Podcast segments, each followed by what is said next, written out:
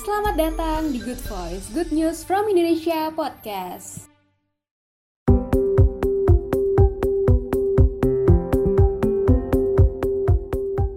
Hai kawan GNFI, kembali lagi di Good Voice. Good Voice kali ini akan membahas mengenai how to boost your career by improving your English skills. Bersama teman diskusi kita Oke Oktaviani. Mau tahu gimana keseruannya? Yuk dengerin podcastnya.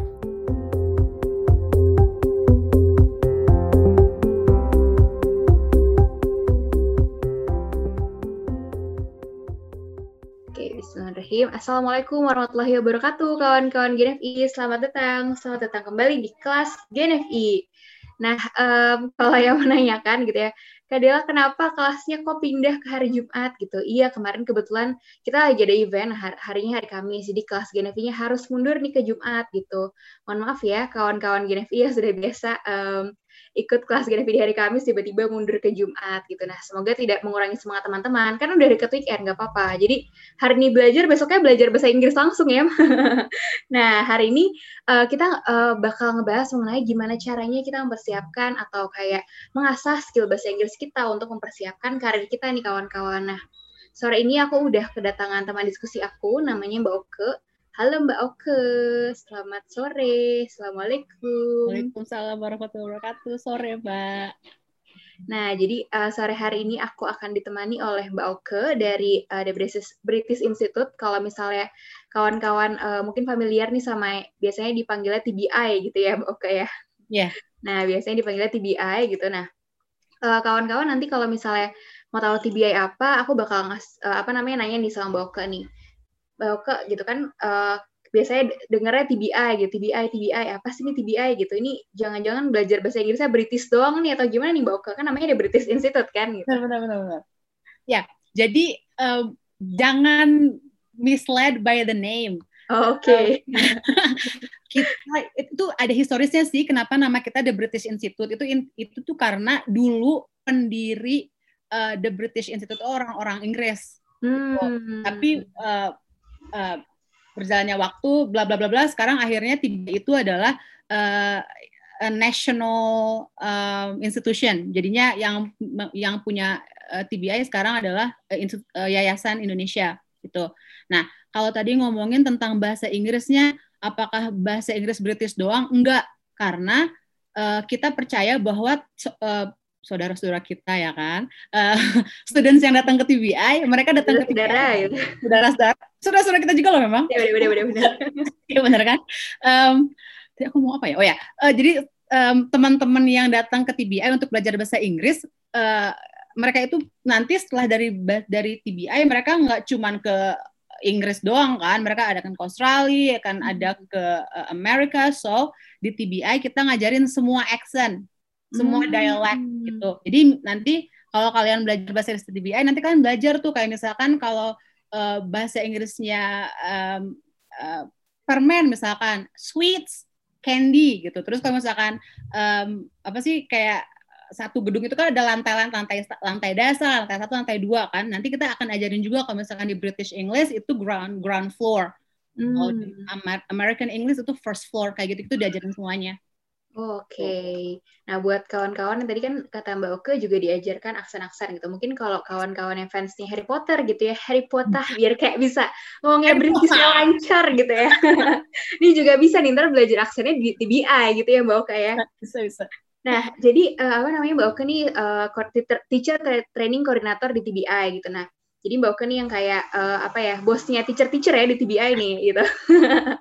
Istilahnya seperti itu nih kawan-kawan. Oh, teman-teman gitu. Istilah leadernya kawan-kawan teacher di TBI gitu. Nah, makanya kita hari ini bertemu sama expertnya nih kawan-kawan di bidang perbahasa Inggrisan. Jadi kawan-kawan kalau misalnya mau nanya nanti jangan sia-siakan kesempatan gitu. Nanti bisa post di kolom chat atau di kolom Zoom-nya ya kawan-kawan. Nanti silakan nama, underscore nama daerah, terus underscore pertanyaannya apa gitu. Nah, Mbak Oke, ini kayaknya udah penasaran nih Mbak Oke sama materinya Mbak Oke nih.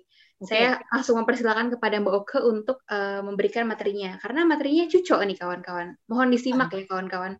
Okay. Siapkan pulpen dan kertasnya, ayo diambil, ayo kita belajar bersama di kelas GNFI. Silakan Mbak Oke. Thank you Mbak Dela. Oke, aku share screen aku ya. Alright, hold on, wait, let me just check.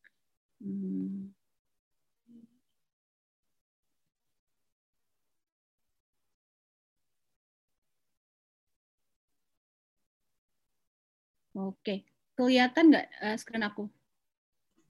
Masih di, oh ya, sudah masuk Mbak Oke. Yes, oke. Ngomong-ngomong, ini aku pakai bahasa Inggris semua, apa campur-campur, apa bahasa Indonesia aja? Atau bahasa Sunda? Saya orang Sunda. Waduh. Kalau ini sih kayaknya bahasa Indonesia aja nggak apa-apa. Nah, PPT kan bahasa Inggris nih, supaya kawan-kawan bisa lebih mengerti mengenai materi. Nggak apa sih kalau mau dicampur, Mbak Oke? Ya, yeah, oke. Okay, thank you so much. Terima kasih. Oke, good afternoon everyone. Selamat sore. Assalamualaikum warahmatullahi wabarakatuh. Perkenalkan, nama saya Oke, seperti tadi Mbak Dila bilang, saya dari TBI, The British Institute. Head office kami ada di Jakarta, tapi saya karena pandemic, jadinya saya di Indonesia, di Bandung. Oke, hari ini kita akan bahas tentang salah satu cara bagaimana biar kita bisa mengembangkan karir kita. Banyak banget kan ya cara-cara untuk mengembangkan karir kan? But then hari ini yang akan kita fokuskan adalah pengembangan karir melalui pengembangan kemampuan berbahasa Inggris. Nanti kalau ada pertanyaan, feel free to ask, I'm here for you. Cie, saya tuh romantis loh kadang-kadang. Oke. Okay. Aduh, nah, promosi ya jadinya. Lumayan, lumayan. Oke, okay, so hari ini kita tuh punya waktu sekitar 1 jam ya Mbak? Benar, 1 jam. Right, oke. Okay. So, so selama 1 jam ke depan kita akan bahas 3 hal. Pertama kita akan bahas professional skills. Jadi kita akan bahas keterampilan apa sih yang dibutuhkan agar kita bisa terus berkembang dalam karir kita. Kalau kita belum punya karir ya yang dibutuhkan untuk bisa dapat kerjaan yang bagus, ya kan sesuai dengan maunya kita. Amin, insya Allah. Setelah itu kita akan bahas tentang keterampilan berbahasa Inggris. And then the last but not least, kita akan bahas tentang cara bagaimana mengembangkan kemampuan berbahasa Inggris kita. Oke, okay? Let's start. Professional skills. Ada banyak. Ini, Mbak Dela, aku boleh nanya-nanya nggak sih? Apa mereka semua emang harus ngedengerin aja? Boleh, boleh nanya aja. Nanti mereka boleh jawab di kolom chat. Tuh. Oh, oke. Okay, oke, okay. Berarti bukan unmuted ya? Iya. Yeah, oke, okay, alright. Oh, berarti aku harus lihat chatnya. Oke, okay, so pertanyaan pertama. Ada yang tahu nggak kira-kira the first professional skill yang harus dimiliki oleh kita kalau kita mau dapat kerjaan yang bagus atau kita mau mengembangkan karir, kira-kira apa? The first professional skill that we need. Ada yang tahu nggak? Skill mencintaimu. Asik. Yes, communication skill, that's right. Apa kira-kira? Berbahasa asing salah satu, yes. Oke. Okay. Ada lagi yang lain? Keterampilan profesional yang dibutuhkan kira-kira apa selain kemampuan berbahasa asing? Anyone else? Oke, okay. Negotiation skills. Oh, itu Mbak ya kan? Oke. Okay. Oh ya, yeah. Oke. Okay. Reading, writing. Oke, okay. Great. Thank you very much for your answers. Let's see. Yang pertama adalah yes, communication skills. Ini sangat penting ya, karena ketika kita kerja, kita nggak kerja sendirian kan? Even though kita kerjanya sendirian, kayak sekarang nih, we remotely work from home. Tetap aja kita harus komunikasi sama orang kan. Bisa lewat email, bisa lewat telepon. So communication skills is very important. Dan niat dulu, yes, betul. Mas Bima, harus niat. I agree. Betul, betul, betul. The next one is teamwork. Jadi kan tadi saya bilang, kita tuh nggak pernah bisa kerja sendiri. Meskipun kita kerja remotely from home, we will always have to work with someone else, ya kan? Harus ada koordinasi. So, your ability to work as a team, saling support, itu sangat penting juga. The next one is problem solving skill. Bos kita itu suka bawahan yang punya kemampuan untuk menjadi the problem solver instead of the problem maker. Ya kan? Jadi, jangan pernah jadi problem maker. You want to be the problem solver. Oke, okay? Kalau bos kalian udah suka dan kalian udah dilabel sebagai orang yang selalu solve problems, dan insya Allah jalan kalian untuk go up the ladder will be smooth sailing. Amin, insya Allah.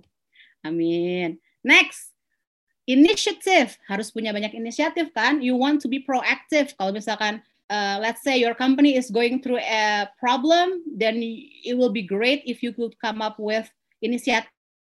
Oh, why don't we just do this? Masalahnya ini kita lakukan A, masalahnya itu kita lakukan B. So you have to be full of initiative. The next one, kelebihan. Ya. The next one, ada 2 nggak apa-apa. Planning and organizing sama self-management. Intinya adalah, mungkin di antara teman-teman di sini ada yang udah levelnya manager misalkan kan ya. Like how can you, or mungkin di antara teman-teman di sini ada yang pengen jadi manager. Nah, if you want to be a manager, you will have to have good self-management and good planning and organizing skills. Karena gimana bisa nge-manage orang kalau nge-manage diri sendiri aja nggak bagus, ya kan? Dan kalau kalian planning dan organizing skill-nya juga nggak bagus, ya how can you plan ahead? Karena kan kalau kalian pengen jadi manager, a manager's job is to plan ahead. Kalian harus bisa memprediksi apa yang akan terjadi dan contingency plan-nya apa. So you really have to have these two skills. Planning and organizing skills and also self-management. Okay, very important. Selanjutnya adalah learning. Saya, I was in charge of hiring people dan deciding on where the people's career will be directed. Jadi pada saat itu, one thing that satu hal yang saya pelajari adalah semua orang itu harus selalu mau belajar. Kalau ada orang yang merasa, I know everything, ini mah cincai, udah tahu, ini aduh, gampang, orang itu nggak bakal bisa kemana-mana. Setuju, setuju Mbak. Ya? Jadi kalian harus selalu rendah hati dan selalu terbuka untuk mempelajari hal-hal yang baru. Salah satu poinnya adalah kalian juga harus bisa you have to be open to changes. Karena kalau misalkan kalian tidak open to changes, then you will never grow. Ya kan? Contohnya nih, setengah tahun yang lalu kita itu nggak kenal Zoom, ya kan? Saya nggak kenal Zoom. But then kita tuh dipaksa untuk menggunakan Zoom kan? Kebayang nggak sih kalau misalkan kita itu resisten? Nggak mau, aku nggak mau Zoom, aku maunya ketemu sama orang aja langsung. Well, we won't be able to survive kan? So akhirnya kita semua dipaksa untuk belajar cara pakai Zoom, ya kan? So always make sure that you are open to learn new things. That is one other professional skills that you have to have. Terakhir adalah technology. So barusan saya mention juga kalian harus tech savvy, harus ngikutin kemajuan zaman. So you know, just don't stop hiding behind your shell. Just break away and then belajar hal-hal baru termasuk teknologi. Okay, so those are the professional skills that you need to have. Kalau ada pertanyaan, we'll talk about it later ya Mbak ya. Thank you very much. Okay. Now, komunikasi itu apa sih? Anybody knows? Anyone? What is communication? Apaan sih komunikasi? Anyone? Oke. Okay. It's okay, mungkin masih pada ngetik, mungkin masih pada pikir juga, mengungkapkan, oh, thank you very much, Mbak Della. Oke, okay. Right. Saya punya contekan. Contekan saya dari Merriam Webster. Interaksi antara dua orang atau lebih. Yes, oke, okay. Oke. Okay. Transfer idea, Mbak Heti, oke. Okay. Alright, thank you. Ada lagi yang lain nggak? So, mengungkapkan pemikiran, interaksi antara orang-orang, transferring idea antara orang-orang ini, well done. Kita lihat ya, menurut Merriam Webster dictionary artinya apa sih? Nah, jadi menurut Merriam Webster, komunikasi adalah proses di mana ada interaksi, oke, okay, transfer idea, yes, pertukaran informasi antara orang-orang, thank you very much, melalui sistem yang sama. In short, ini maksudnya adalah penggunaan bahasa yang sama. Karena kalau misalkan lihat saya cuma bisa ngomong bahasa Sunda. Mbak Della cuma bisa ngomong bahasa Jawa. Udah lah ya, nggak akan bisa komunikasikan. So, to be able to have good communication, tentunya kita harus punya symbol, sign, and basically the same system. Oke? Okay?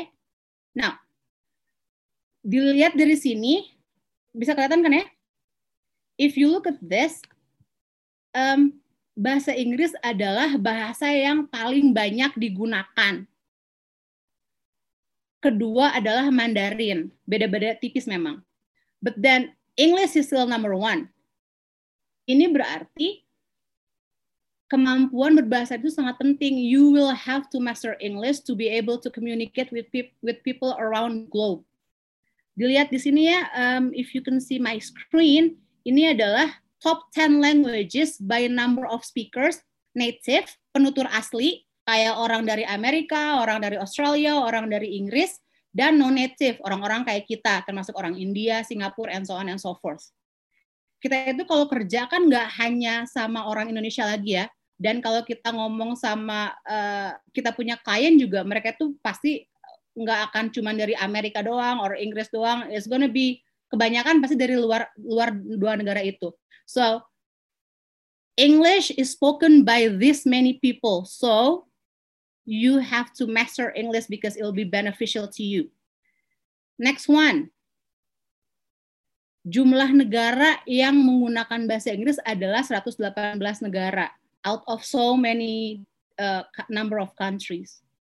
Meaning, again, kalau kalian bisa menguasai bahasa Inggris, then it will be very, very beneficial to you. Oke? Okay?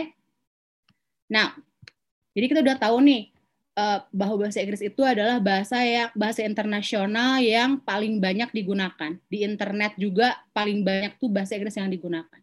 The number of countries, jumlah negara yang menggunakan bahasa Inggris juga paling banyak. So, sekarang kita akan lihat skill bahasa Inggris yang dibutuhkan. First, kita punya reading skills. Ada yang bisa kasih contoh nggak? Di pekerjaan, di dunia pekerjaan, kira-kira reading skill itu dipakai ketika apa ya? Anybody? Reading skills. When do we use our reading skills when we... Okay, yes. Yes, baca email, MOU, letters, korespondensi, oke, okay. Journal, policy, yes. Baca kontrak, baca report, yes. Baca kontrak kerja, itu, aduh. Zaman sekarang, apalagi kalau kita kerja untuk multinational company. Kontraknya itu kan pakai bahasa Inggris ya kan? Waduh, kalau kalian nggak ngerti isinya bahaya. So, you need to make sure that you have good reading skills, sama kosakatanya juga harus mumpuni, oke? Okay? Yes, Mas Bima, presentasi perusahaan, yes, we will need that skill as well. The next one is writing. Jadi ada writing letter tadi udah bilang ya, oke. Okay. And then listening. Kira-kira kalau listening kapan ya? Listening skills, kira-kira dipakainya kapan, teman-teman?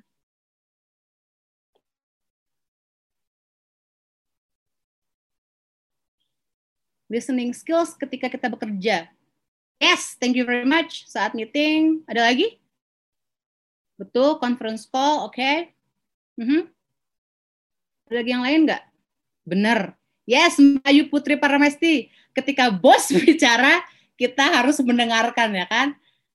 Hati-hati tuh, kadang kita cuma mendengarkan. Dalam bahasa Inggris itu ada dua kata. Hearing sama listening. Yang kita bicarakan sekarang adalah listening, artinya active listening. Maksudnya active listening adalah ketika bos ngomong sama kita, kita paham, kemudian kita bisa merespon secara appropriate, secara sesuai dengan apa yang sedang dibicarakan oleh bos kita. That is called active listening. Oke, okay.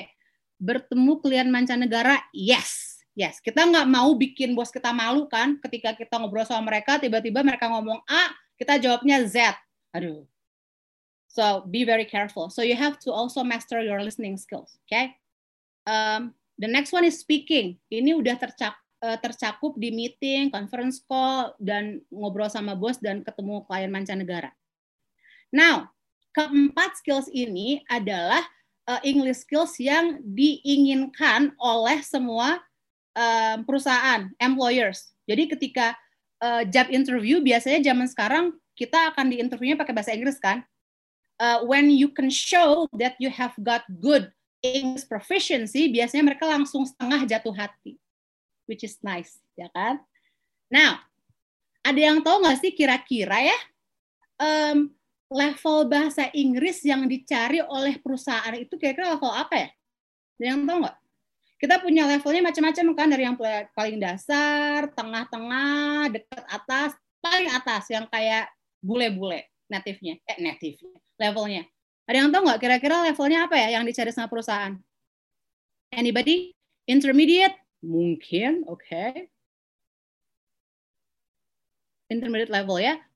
Artinya intermediate level apa sih teman-teman? Ada yang bisa kasih tahu saya nggak? What is intermediate level? Apa sih intermediate? Kan ada intermediate, ada yang dari bawah ya, elementary, pre-intermediate, intermediate, apa lagi? Upper intermediate, advanced. Kalau intermediate kira-kira apa ya? Anybody knows? Di tengah-tengah, oke. Oke. Baik. Tengah-tengah, yes. Alright, kita akan bicarakan arti dari level itu ya nanti. Oke, kembali ke pertanyaan saya, level apakah yang dicari oleh banyak perusahaan pada umumnya? Kita lihat. Wih, apaan tuh? Ini adalah level bahasa Inggris teman-teman. B1 plus atau B2. Ini adalah satu level ya. Nanti ada yang tahu nggak ini artinya apa levelnya? Pernah lihat nggak level ini B1, B2, C1, C2? Oke, di mana Mbak Dewa? Yes, Yuda, yay, well done, CEFR level, yes. Jadi ini adalah CEFR level. Nanti saya kasih tahu ya CEFR level itu apa. Jadi pada umumnya mereka itu mencari calon karyawan atau karyawan yang akan dipromosikan yang kemampuan bahasa Inggrisnya minimal B1+. Atau kalau mau yang higher grade, C1. Nih saya mau kasih lihat nih CFR level ya. There you go. Kelihatan nggak? Oke. Nah ini adalah CFR level. CFR level ini, CFR singkatan dari Common European Framework of Reference. Ini ada, CFR level ini terdiri dari 6 level. A1, A2, B1, B2, C1, C2. Tuh. Level-level ini digunakan untuk semua bahasa, nggak hanya bahasa Inggris aja. Gitu. Jadi kalau misalkan kalian punya sertifikat bahasa Inggris, lalu di sertifikatnya dituliskan misalkan Mbak Della Aniswara is placed at C1 level of the CFR. Lalu Mbak Della pergi ke Jerman. Mereka bakal ngerti artinya apa. Tapi kalau kalian cuma bilang intermediate, itu tuh agak-agak rancu. Gitu. And then Mbak Della pergi lagi ke London misalkan, they will still understand what it means. Karena ini adalah term yang digunakan secara internasional. Oke? Okay? Kalau bahasa kitanya biasanya A1 itu tuh adalah elementary level. A2 sama B1 low itu adalah pre-intermediate. B1 plus ke B2 itu intermediate. B2 tengah-tengah ke atas itu upper intermediate. C1 ke atas itu adalah advanced. Seperti itu. Nah, tadi kan saya nanya nih, apa sih artinya intermediate level? Pertanyaan saya adalah, apa sih artinya B1, B2, C1? Kita lihat ya.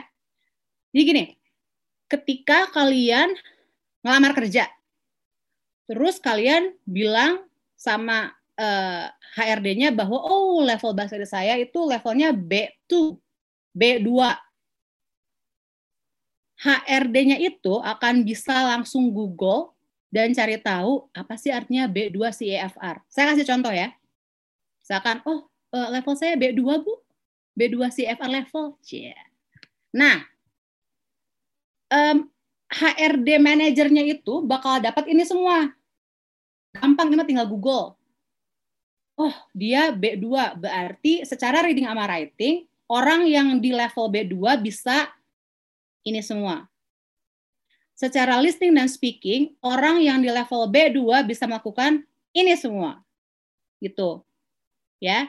Jadi kalau kalian levelnya B2, kalian itu bisa membaca dan menulis report or email, tapi topiknya itu sudah bisa di luar topik yang biasanya kalian bahas, gitu.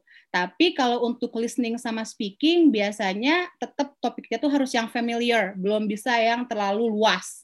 Itu untuk orang-orang yang di level B2. Nah, orang-orang seperti ini adalah orang-orang yang kebanyakan dicari oleh perusahaan-perusahaan. Jadi ingat ya teman-teman ya, kalau kalian mau lebih mudah cari kerja, kalian tuh minimal harus bisa melakukan ini semua. Nih, reading sama writing, bisa mengerti isi dari surat-surat dalam konteks yang general. Terus kalian bisa mengerti juga isi dari report, gitu. Kemudian kalian bisa menulis report yang simple dan menulis surat yang simple juga. Untuk listening dan speaking, kalian bisa bertanya, bisa meminta informasi dan bisa mengerti jawaban yang diberikan. Kemudian kalian juga bisa mentransfer pesan-pesan. Kalian bisa mengekspresikan opini kalian. Ini adalah minimum requirement untuk bisa bekerjaan yang kalian mau ya, hopefully. Ini adalah yang biasa dicari oleh kebanyakan perusahaan. Nah, kalau kalian di level C1, udah mulai canggih. Nih, reading writing, bahasanya itu udah nggak standar, jadi bahasa formal.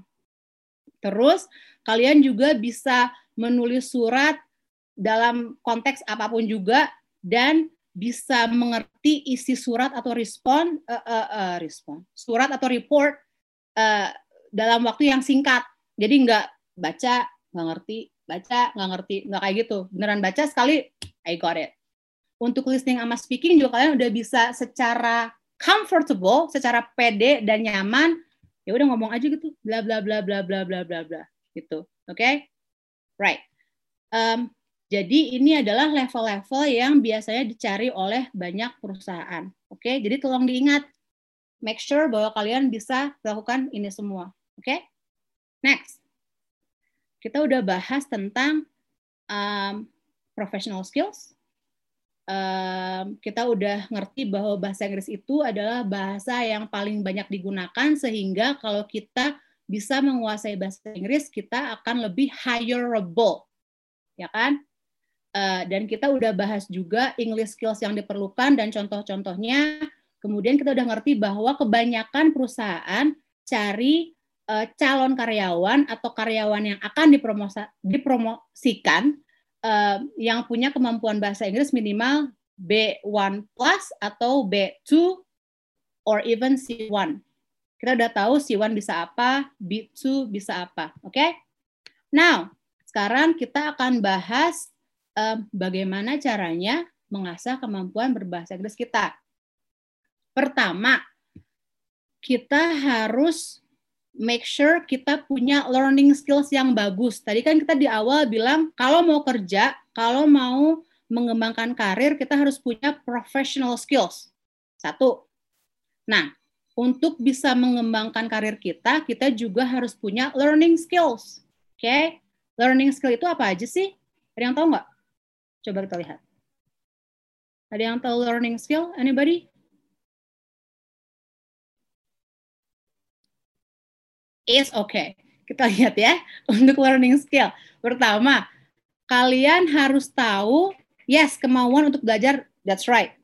Open-minded, yes. Okay, being open-minded, yes. Nah, agar kalian bisa mengembangkan keterampilan belajar kalian, pertama kali kita tuh harus sadar diri. Like you need to know what you need to know yourself basically. Maksudnya apa sih knowing yourself? Pertama, kita tuh harus ngerti kapasitas belajar kita. Beda-beda. Contoh, mungkin ada orang yang bisa belajar 1 jam terus-terusan dan tetap bisa fokus. Ketika baca sesuatu, mereka bisa baca, ngerti, baca, ngerti. Tapi ada juga orang yang cuma 1/2 jam, lalu udah lelah ya kan? Di menit ke 31 udah yang baca, apa? Udah kayak gitu. So, you need to know your learning capacity first. Gak apa-apa kalau misalkan, aduh aku mah cuma 15 menit fokus, lalu istirahat, tiduran dulu, minum-minum dulu, gak apa-apa, that's okay. Okay? What is the most important? You have to know your learning capacity. Biar efektif belajarnya, nggak buang-buang waktu. Next. Kalian juga harus tahu strategi yang paling pas. Pastikan kalian udah pernah belajar sesuatu successfully, right? So think about that dan aplikasikan strateginya. Okay? Next, you know what you wish to learn. Gitu. Contoh misalkan kalian tuh pengen apply ke suatu perusahaan untuk satu posisi. Kalian tuh harus tahu, do a research on what skills is what skills are required, and then learn that skill. Yeah, so you need to know what you need to learn in order to get what you want. Okay, kalau misalkan pekerjaan yang kalian ingin dapatkan membutuhkan banyak speaking skills, then do that. Work on your speaking skills. Okay? Okay, so these are the learning skills. The first thing that you have to do in order to work on your English is to improve your learning skills. The second one is to set achievable goals. Okay? Nah, pastinya kalau kalian ingin improve your English skills, yang paling ideal adalah ikutan kelas bahasa Inggris. Okay? Tapi mungkin balik lagi ke learning capacity. Learning capacity itu selain knowing yourself, budgeting juga ya kan? Mungkin kalian bilang, aduh aku I cannot afford to pay for an English course. Nggak masalah. Ada lagi misalkan, I cannot afford to spend time learning learning English, ngikutin schedule dari sekolah itu misalkan. So that is a part of knowing yourself as well, a part of knowing your learning capacity. Kalau kalian nggak bisa join an English course yang schedule-nya emang padat dan udah pasti gitu kan, and what you can do is you can just go on websites. Banyak kan website yang bisa kasih kalian pelajaran for free. Yes. Misalkan ini Easy World of English, ESL Bits. The problem with these webs though, the problem with free online free English courses yang di websites adalah kalian itu nggak akan dapat umpan balik. Jadi ketika kalian ngomong misalkan, kalian tuh nggak akan ada orang yang ngasih feedback, oh kamu tuh bahasa Inggrisnya udah benar ketika ngomong ini, tapi ketika ngomong itu masih salah misalkan. Atau kalian udah benar akurasinya, tapi pronunciation-nya masih belepotan, aku nggak ngerti kamu ngomong apa. If you do it on your own, umumnya sih nggak akan ada yang bisa ngasih feedback gitu, ya. But then it's better than nothing, right? Salah satu solusinya adalah kalau misalkan kalian terbentur scheduling, you can actually join distant learning. Zaman sekarang udah banyak banget tuh distant learning yang belajarnya online, tetap ikutan English course tapi distant. Jadi biasanya kalau kelas-kelas seperti ini tuh schedule-nya disesuaikan dengan schedule kalian. Gitu. Jadi kalian dikasih materi, belajar sendiri, nanti ketemu sama gurunya, kalian tinggal nanya-nanya. Tinggal latihan ngomong, latihan nulis, terus dikasih feedback. Dalam belajar bahasa, yang paling penting adalah feedback. Karena kita kan belajar bahasa agar bisa berkomunikasi dengan orang lain ya. Kalau pronunciation kita nggak jelas, well, nobody will understand us. So, ideally, you want to basically take a class. So, either join an English course or take do a distant learning. Next,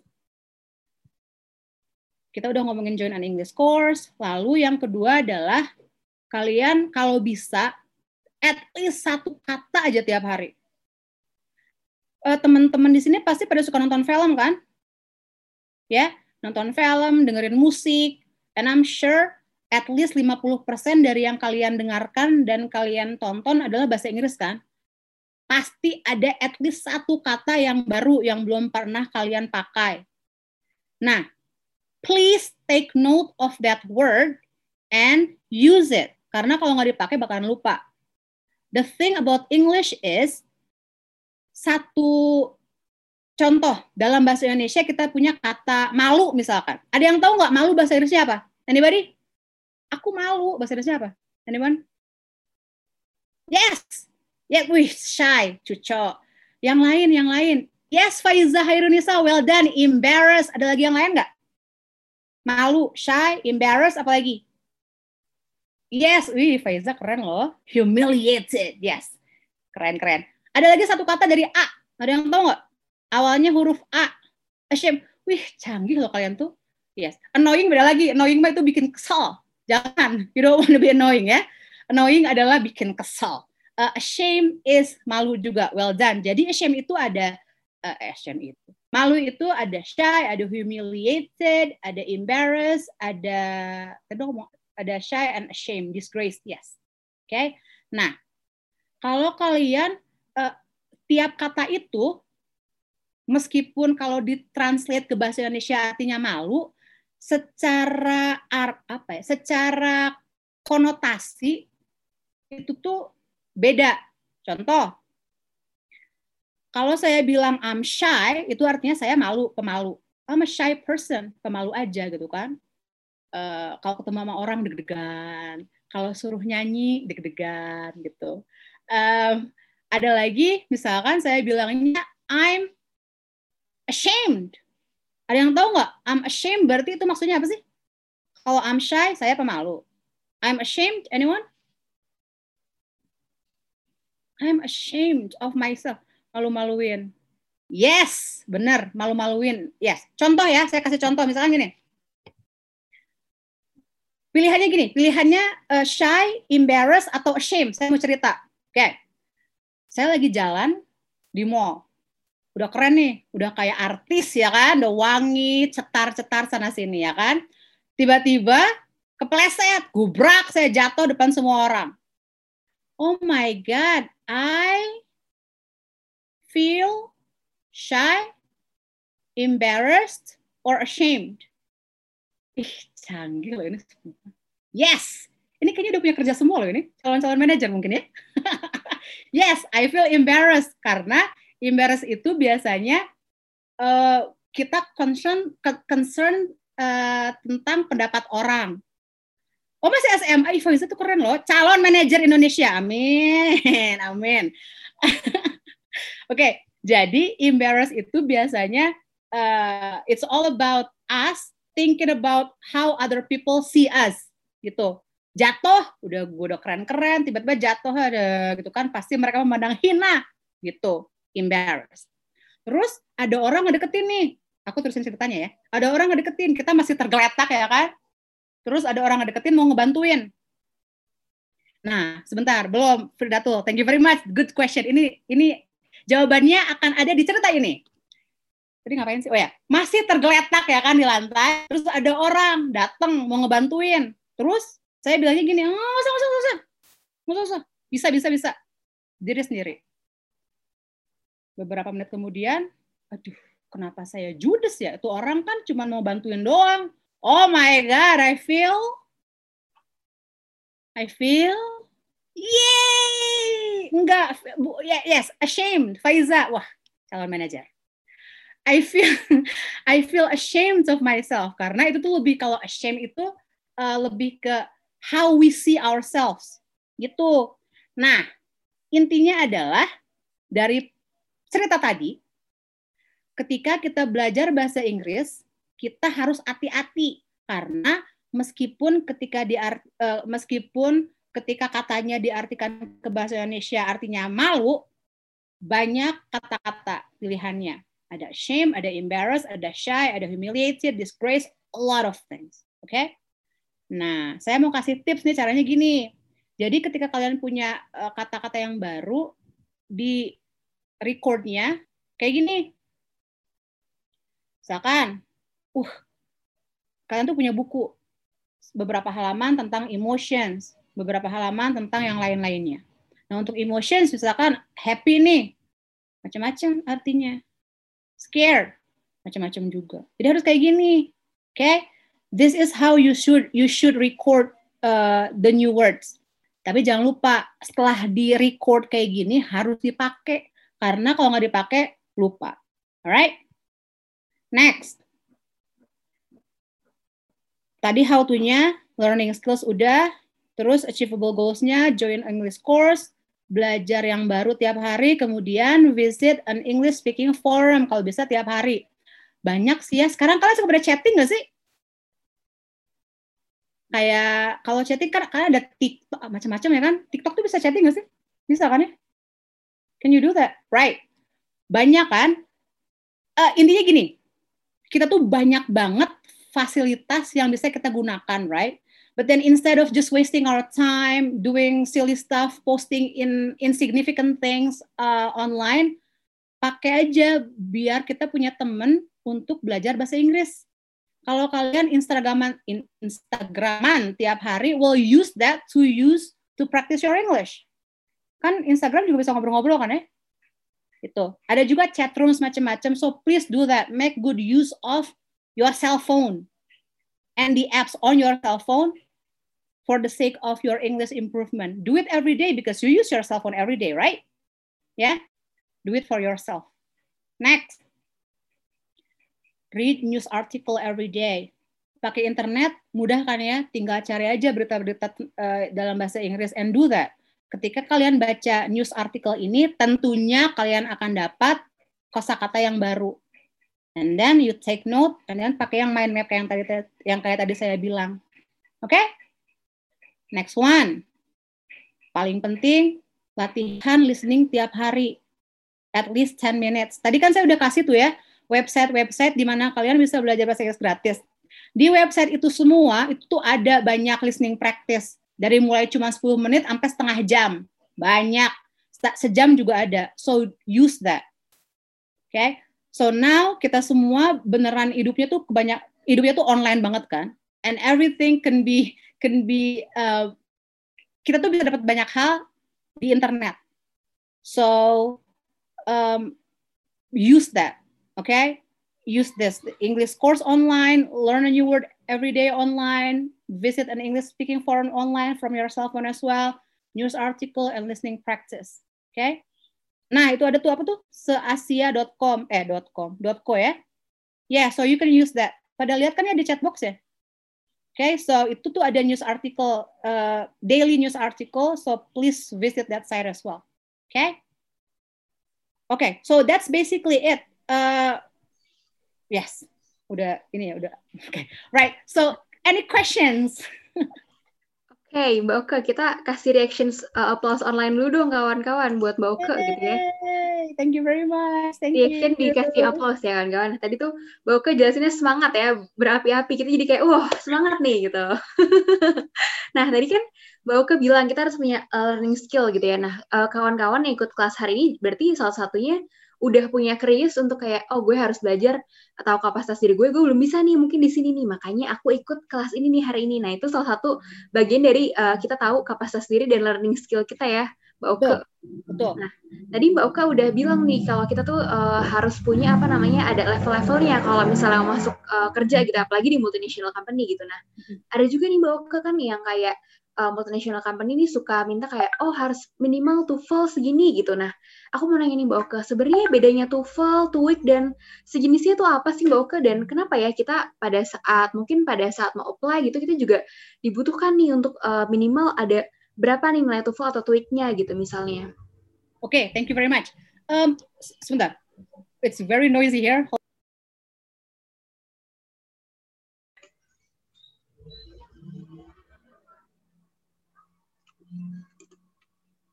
Kawan-kawan yang mau bertanya silakan ya ke kolom chat, tadi Mbak Oke bakal jawab pertanyaan aku dulu. Jadi kawan-kawan silakan kalau mau bertanya di kolom chat ke Mbak Oke, nanti insya Allah ditanyakan. Monggo ya kawan-kawan. Mbak Oke lagi ada iklan sebentar kawan-kawan. Iklan shampoo ya. Ya lewat lenong-lenong tiba-tiba. Masih kedengeran nggak sih? Mohon maaf teman-teman. Oke, jadi tadi pertanyaannya apakah bedanya antara TOEIC, TOEFL, IELTS dan lain sebagainya ya? Okay. Bedanya yang pasti satu yang punya. Karena beneran. Iya, itu bener ya.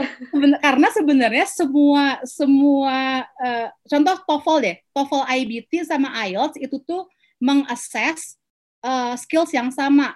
All four skills yang tadi saya bilang, reading, writing, listening sama speaking. Bedanya yang punyanya satu, gitu kan.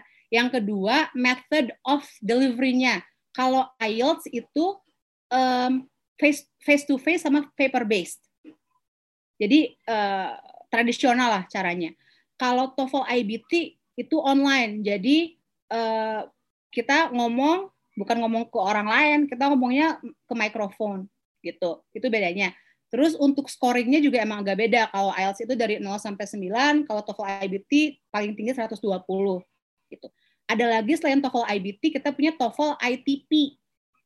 Kalau TOEFL ITP itu biasanya diakuinya hanya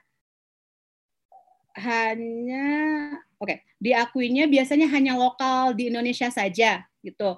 Biasanya kalau TOEFL ITP sekarang sih, misalkan kalian pengen kerja buat Pertamina, biasanya itu masih dicari. Kemudian kalian pengen lulusin S2, itu masih butuh TOEFL ITP. Ada juga banyak perusahaan di Indonesia yang masih menerima TOEFL ITP. Kalau untuk TOEIC, biasanya itu dipakai untuk khusus yang beneran mau kerja gitu loh. Kalau TOEFL, IELTS, TOEFL dan IELTS itu bisa dipakai buat kerja, bisa dipakai juga buat belajar. Kalau TOEIC biasanya untuk belajar gitu. Yang saya tahu di Pertamina juga ketika mereka sudah hire karyawan baru dengan menggunakan TOEFL, setelah mereka jadi karyawan Pertamina, ini setahu saya ya, mereka akan dites ulang menggunakan tes yang lainnya. Kalau sampai sekarang sih mereka masih pakai TOEIC test kalau nggak salah. Itu tuh fokusnya buat itu. Jadi biasanya TOEIC test hanya untuk professional purposes. Demikian. Oke, Mbak Oke. Nah ini aku masuk ke kawan GNFI ya Mbak Oke. Ini ada pertanyaan dari Dena di Jogja. Halo Dena, terima kasih pertanyaannya. Untuk pemula yang masih belajar bahasa Inggris yang seperti saya nih cuman bisa passive English, kursus tambahan yang perlu dipelajari seperti apa ya Mbak Oke? Terima kasih. Boleh Mbak, sorry diulang lagi gimana? Passive English? Untuk saya, pemula yang masih belajar bahasa Inggris, nah dia tuh masih passive English. Nah, kursus tambahan yang perlu dipelajari seperti apa nih, Mbak Oke? Oh, oke. Itu pertanyaan yang cucok. Saya ingat waktu dulu nih, zaman dulu banget ya kan, saya juga, I was a passive learner. Karena di sekolah, memang diajarinya pasif doang, jarang banget di encourage untuk speaking gitu kan. Terus di rumah juga nggak ada keluarga yang ngomong bahasa Inggris aktif gitu. Nah kalau misalkan mbaknya punya luxury untuk bisa ikutan les bahasa Inggris, please join a conversation class. Itu sangat bagus karena kalau di TBI kita itu conversation classes kita itu ada yang online juga ada yang offline, dan di conversation class kita akan fokus kepada fluency skills. Jadi kita akan ajarkan, ini kan kita ngomonginnya levelnya masih level di awal-awal ya. Kalau untuk level awal-awal biar studentnya bisa cepat berkomunikasi dengan efektif, yang kita ajarkan adalah frase-frase yang fixed. Contoh, nanti ketika kita belajar, misalkan pelajaran pertama kita fokusnya adalah introduction. Nanti kita akan ngajarin kalian frase-frase yang akan digunakan ketika kalian involved in, engage in introduction situation.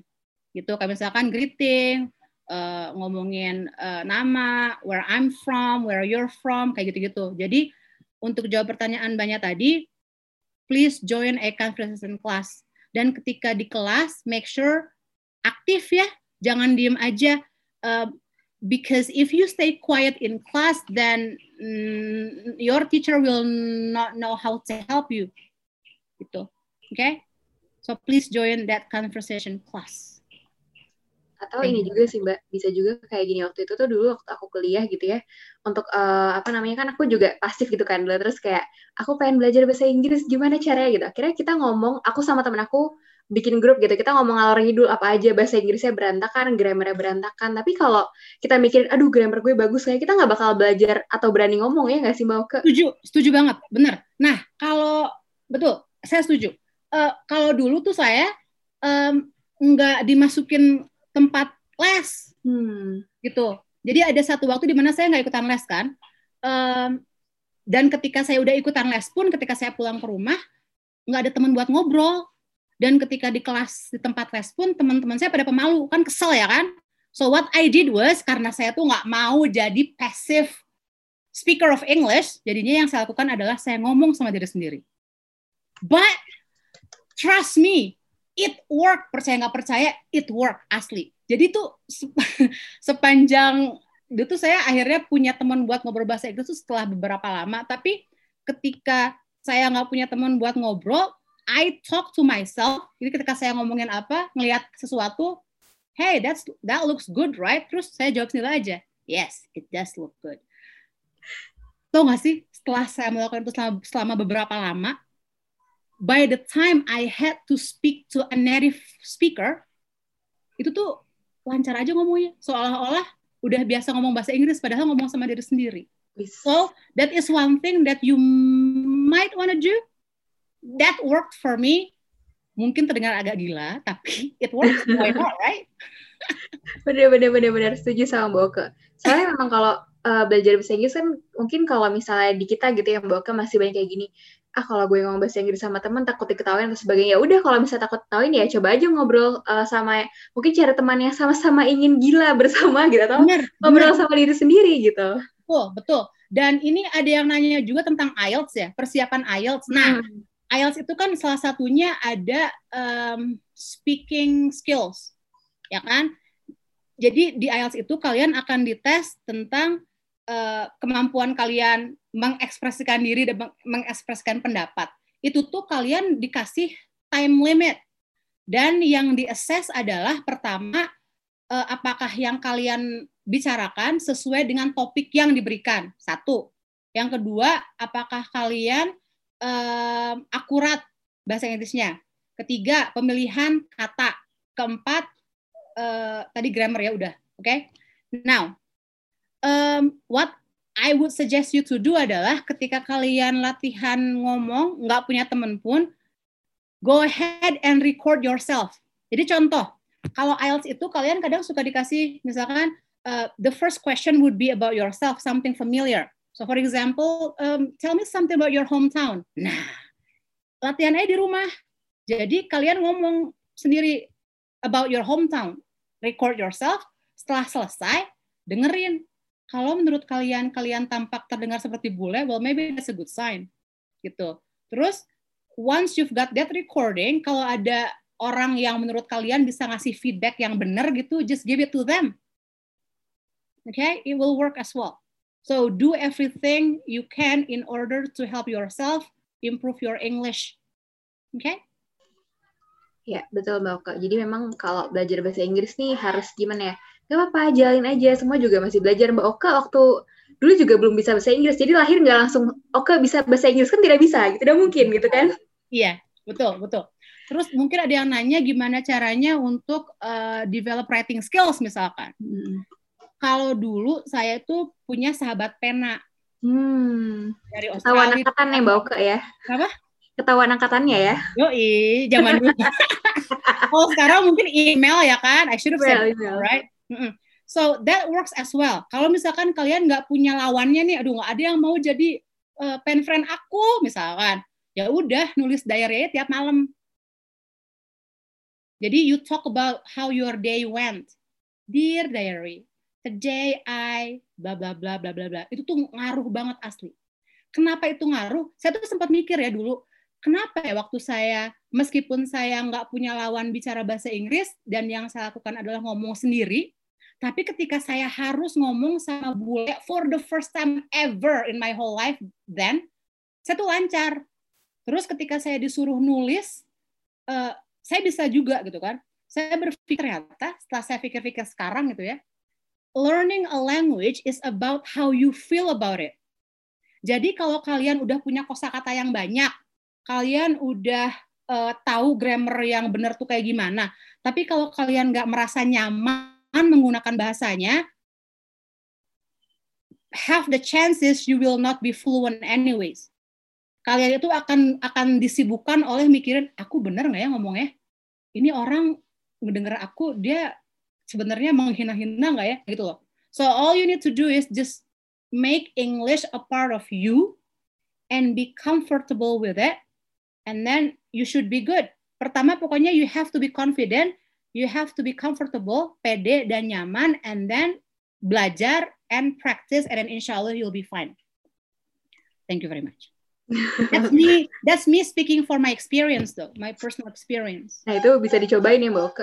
Nah Mbak Oke kan kalau misalnya kita di dunia profesional nih, kita juga biasanya kan ada kayak bisnis English for Business gitu ya Mbak Oke ya. Nah itu tuh kalau misalnya di TBI nih Mbak Oke gitu, gimana sih kalau misalnya kita misalnya yang profesional nih pengen belajar English for Business supaya makin bagus nih Mbak Oke gitu, supaya tadi levelnya misalnya naik atau kayak improve nih gitu, gimana tuh Mbak Oke, ada nggak sih kalau di TBI? Oke, di TBI itu kita punya macam-macam banget, dari mulai General English, Exam Prep, sama Business Communication. Business Communication kita pastinya punya, kita ada yang fokusnya untuk ke semua skill. Jadi reading, writing, listening, speaking, kosakata dalam konteks bisnis kita ada. Kalau misalkan teman-teman ada yang cuman pengen, aku mah enggak deh, cuman pengen writingnya doang, kita juga punya business writing class. Jadi kita punya macam-macam sih. So we have a lot of courses yang bisa bantu kalian untuk mengimprove bahasa Inggris kalian di any context, termasuk professional context as well. Oke. Nah, kawan-kawan misalnya kayak di dunia profesional butuh kayak bahasa Inggris yang untuk di bisnis gitu, mungkin kan bahasa Inggrisnya agak beda deh, atau agak sedikit formal mungkin somehow gitu ya Mbak Oke. Nah, mungkin bisa nih cek-cek di Instagramnya TBI atau di webnya TBI ya Mbak Oke. Betul. Nah, Instagram gitu. Kita ada, and then our website is www.tbi.co.id. Mbak Dela, ada yang nanya tuh satu di Can we? Iya, tadi aku dulu yang nanya baru dia gitu, aku Mbak Oke. Terus jadi Mbak Oke ini kan dari Fajiza dari Cimahi nih. Ini sama nih sepersundaan nih sama Mbak Oke ya gitu. Hidup Sunda. Nah, menurut Kakak aksen tuh bener-bener suatu yang sekrusial itu atau understandable untuk kita kalau aksennya masih Indonesia? Oke. Another very good. Aku tuh suka loh pertanyaan-pertanyaan kalian tuh keren-keren aja.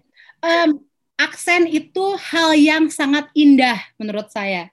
Memberikan warna di dunia ini, right? Tadi kan saya bilang ya, bahasa Inggris itu paling banyak digunakan oleh orang-orang, native dan non-native. Dan kalian tahu nggak sih, sebenarnya sekarang itu persentase orang yang menggunakan bahasa Inggris itu yang lebih besar adalah non-native. Jadi saya tuh baca statistik ya, hanya sekitar 4% dari percakapan di dunia ini yang melibatkan native, itu tuh hanya 4%. Sisanya itu kita aja orang-orang kayak orang Indonesia ngobrol sama orang India, datanglah orang Arab, datanglah orang mana, kayak gitu. Now, to answer your question, apakah aksen itu benar-benar hal yang krusial? Maksudnya, apakah harus dihilangkan gitu ya aksen bahasa Indonesianya? No. No. As I said, accent is a beautiful thing. Yang krusial adalah pronunciation. Contoh. Aku boleh ngasih ngetik di sini untuk ke semuanya, boleh ya? Boleh Mbak Oke. Okay. Coba ini ada yang tahu nggak ini? Nah, teman-teman lihat di chat box. Itu dibacanya apa? Develop. Gimana pada jawabnya? Salah. Pertanyaannya diulang.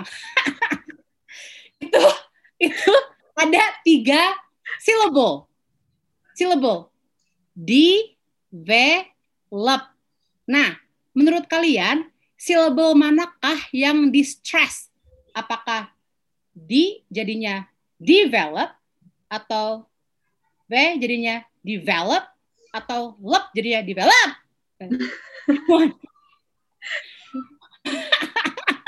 Ini kayaknya stand up comedy deh ya. Gitu. Kelas stand up nih ya, salah kelas saya ya. Which one is stressed? D, V, atau lep syllable-nya? Aduh. D. Oke, jadinya bacanya develop. Ya? Firdatul Janiyah, develop. Oke. Ada yang tahu nggak jawabannya apa yang betul? Oke, yang tahu pastinya dong. Yang tahu juga. So the correct one is develop. So the second syllable is stressed. Nah, jadi kalau kalian aksennya masih Sunda, Indonesian, India, Jawa, Kalimantan, Sumatera, serah ya. Tapi word stress-nya benar, develop, itu nggak masalah. Beda, on the other hand, kalau misalkan you don't have any accent, bersih kayak bule ya kan, tiba-tiba ngomongnya salah. So, I need to develop my English skill. Orang tuh nggak akan ngerti ya kan. Hah? What? Again, ini adalah pengalaman pribadi. Dulu saya ngobrol sama teman saya dari Australia. Saya tuh put the wrong stress on a word. Menurut saya tuh, aduh, apaan sih? Nggak masalah. Pokoknya kan kata-katanya sama. But then contoh aja ya, misalkan saya bilang kayak gitu, saya bilang, yeah, I need to develop my English skill. Dia nggak ngerti. Si bule ini tuh nggak ngerti saya ngomong apa. Jadi, yang paling penting adalah akurasi untuk word stress, sentence stress, kayak gitu-gitu. Kalau untuk aksen mah, cincai. Accents are beautiful. Kalian pernah dengar kan orang India ngomong, orang Arab ngomong, kan? Ngerti kan? Cuman emang aksennya tuh, aduh, very thick. Tapi kita bisa tetap berkomunikasi karena they're accurate when it comes to word stress and sense stress. Demikian Mbak siapa tadi? Mbak Faiza Hairunisa. I hope I answered your question. Yes. Ini Mbak silakan. Ya Mbak Oke, ini tadi kita sudah ini ya sudah panjang nih kelasnya Mbak Oke. Sudah 1 jam ternyata kita bersama nih Mbak Oke. Sudah terasa ya gitu. Mantap, mantap Faiza gitu. Ya, mantap kawan-kawan yang lain. Terima kasih banyak yang sudah nonton nih Anyway Busway ya gitu. Nah jadi kawan-kawan, kalau misalnya mau tahu TBI lebih lanjut bisa dicek di Instagramnya di mana Mbak Oke? Instagram TBI adalah TBI deh kalau salah ya Mbak Oke. TBI, yes that's right. Yes. Oke, saya yang lebih tahu gitu ya. Chat box, mohon maaf. Nah itu ada Mbak Lucy Olivia yang memberitahu ya gitu, ada di @mytbi, @tbi.digital sama @teachertraining.tbi gitu ya. Mohon maaf Mbak Oke, ternyata apa namanya lupa tadi gitu. Ampuni Mbak Oke ya kawan-kawan gitu. Nah, bisa cek di @my.tbi itu lengkap banget informasinya di sana ya kawan-kawan, atau tadi bisa cek di websitenya di www.mbak.tbi.co.id. Nah, mantap. Oke. Mbak Oke, nah kita ini karena sudah jam 5 nih Mbak Oke, mau dong closing statement gitu atau conclusion dari tadi yang Mbak Oke sampaikan ke kawan-kawan GNFI semuanya. Oke, jadi intinya for you to be able to work on your English for whatever reason, mau buat karir, mau buat hal yang lainnya juga, intinya pertama, you have to make yourself comfortable. Nyaman dulu sama bahasanya, pede dulu, and then everything will be so easy. Oke? Okay? Dan jangan lupa how to yang tadi saya bilang, pertama you have to know yourself dulu. Harus tahu kalian pengen belajar apa, yang diperlukan untuk dikuasai apa, tergantung. Misalkan kalian mau daftar ke perusahaan ini, dan perusahaan itu tuh membutuhkan banyak speaking skills, dan work on your speaking skill. And then also know your learning capacity. Aku tuh nggak bisa lama kalau belajar. Well, it's okay. Yang penting efektif dan nyerap gitu. Yang kedua, kalau bisa kalian join English class. Kenapa? Karena feedback sangat penting. Oke? Okay? And then don't forget to practice. Jadi belajar, dengerin feedback dari orang yang ngerti bahasa Inggris, and then use it. That's it. Ingat, tanpa menggunakan bahasanya, kalian tuh pasti nggak bakalan berkembang bahasanya. So, language is all about using it and making the language a part of you. That's it. Thank you very much. Mantap Mbak Oke. Gitu. Terima kasih Mbak Oke sudah berbagi hari ini. Terima kasih TBI sudah berkolaborasi. Senang bisa berkolaborasi dengan TBI. Mau belajar bahasa Inggris, cek TBI. Mantap. Nah, kawan-kawan bisa cek TBI kalau misalnya nanti mau belajar bahasa Inggris atau pengen improve bahasa Inggrisnya supaya lebih baik ya kawan-kawan. Nah, aku pengen mengucapkan terima kasih kepada kawan-kawan GNFI yang menonton di YouTube, Twitter, Facebooknya GNFI. Semoga nanti kita insya Allah bertemu lagi di kelas GNFI selanjutnya. Nah, ini karena sudah akhir tahun ya, sudah bentar lagi nih 2021 nih. Kawan-kawan kira-kira pengen belajar apa lagi sih di kelas GNFI ini? Gitu. Ini udah kelas kita keberapa ya? Tahun ini udah banyak ya kawan-kawan ya gitu. Semoga kelas-kelasnya berkenan. Nah, buat kawan-kawan, insya Allah kita bakal balik lagi kelasnya di hari Kamis. Ampuni aku yang pindahkan kelasnya ke hari Jumat ya. Nanti kalau misalnya mau tahu info kelas GNFI lebih lanjut, bisa cek di Instagramnya @GNFI atau di Twitter, Facebook, dan lain-lainnya. Bisa juga follow Instagram @kawan GNFI. Itu dari aku. Terima kasih kawan-kawan sudah bergabung sore hari ini. Semangat terus, jaga kesehatan. Terima kasih banyak Mbak Oke. Assalamualaikum warahmatullahi wabarakatuh. Bye-bye everybody. Bye-bye. Assalamualaikum. Assalamualaikum warahmatullahi wabarakatuh.